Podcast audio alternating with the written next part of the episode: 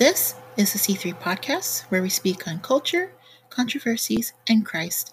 I am your host, Ricky Joe, and I hope to share and discuss some viewpoints on our world and where to find Jesus in the midst of the chaos. Welcome to episode two, and let's just title this episode as the birthday post. Today I turned 29 and I am pretty stoked. So, for the special episode, I want to share five secrets that I learned being a Christian. Now, just a little backstory I haven't been a Christian for like not even a decade. It's I'm still kind of like a baby Christian, if you know what I mean. So, in my several years of being a Christian, I, I've been mentored by a lot of people, people that worked in the church, people that just evangelized, and I've even like learned some really cool key points from um, a Ugandan apostle who is my, a really close brother in Christ of mine, and I, I'm just like so. I'm still today today, um, mind baffled by just how crazy, you know, our mission in life being children of God can be. You know, I have I I have so many friends all over the spectrum of being Christians and it's been honestly a blessing. So, let's carry on to what this podcast episode will be about.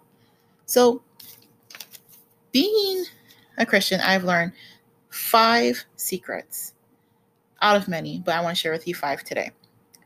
The first being the more time you spend with Jesus, the clearer you can hear him.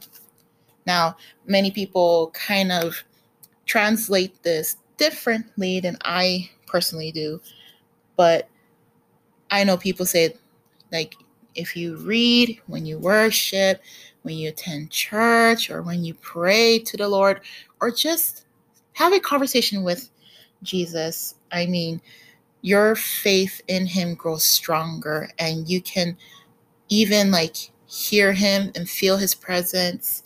And I've even had lots of friends and God given family that have seen him. And it's nothing less than true. I mean, you know, there may be times where, you know, stuff has come up, family issues, but, you know, the enemy will try to somehow carry you away from Jesus. And sometimes you feel like that connection starts to, like, you know, sound like the real radio. You're trying to connect with the Lord, but it's just making that little staticky noise. And it's like, no, no, no, I must get back to the Lord. So that is the number one secret, or one of the number one secrets, I should say. You know, the more time you spend with Jesus, the clearer you can hear him. Number two, being a Christian and being a Christ follower are two different things. Now, I'm not trying to bash on anybody about their walk with the Lord.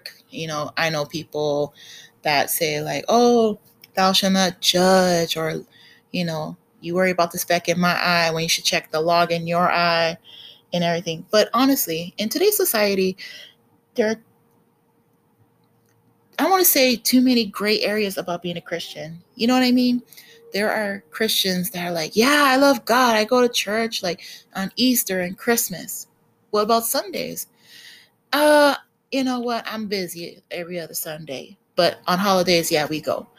And it's like, okay and then you have Christians, you know, they are, you know, the controversies nowadays, if you haven't been catching up uh, with a lot of like popular big name Christians, you know, um, I think was Hillsong and one of their pastors having an affair.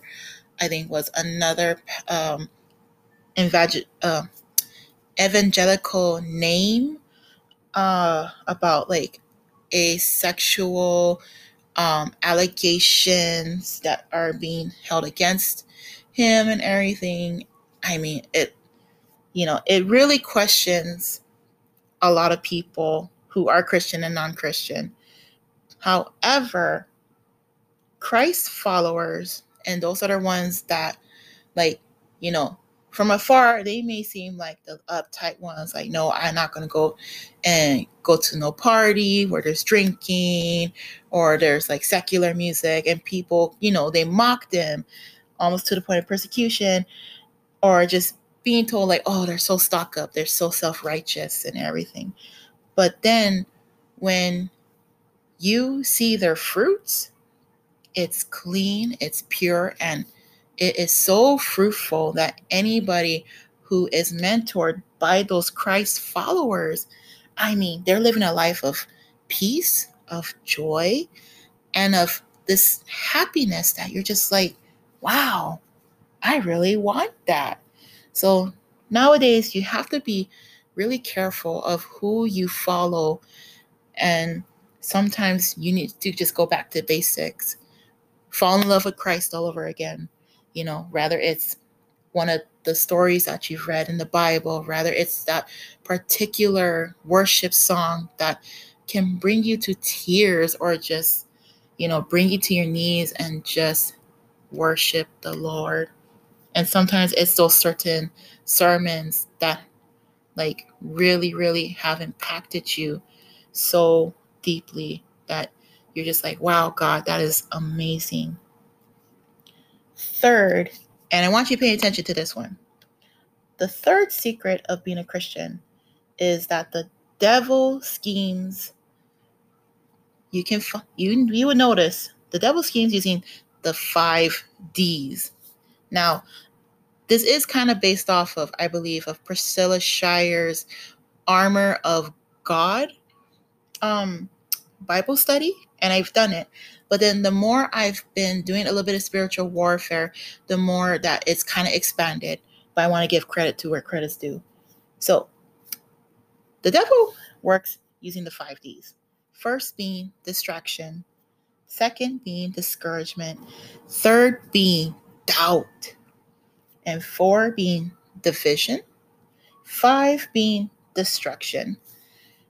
And all of this will lead to the devil's deception on whether it's your walk with Christ, whether it's with God Himself, or even deceiving you about other brethren in Christ.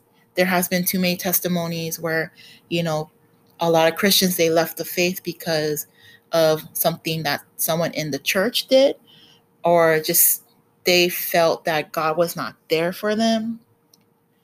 And sometimes they got so complacent in their faith that they just felt that their faith was just leading them nowhere and therefore they give up and you know i honestly my heart breaks for a lot of believers who leave the faith but all we can do and i know it's cliche but all we can do is pray for them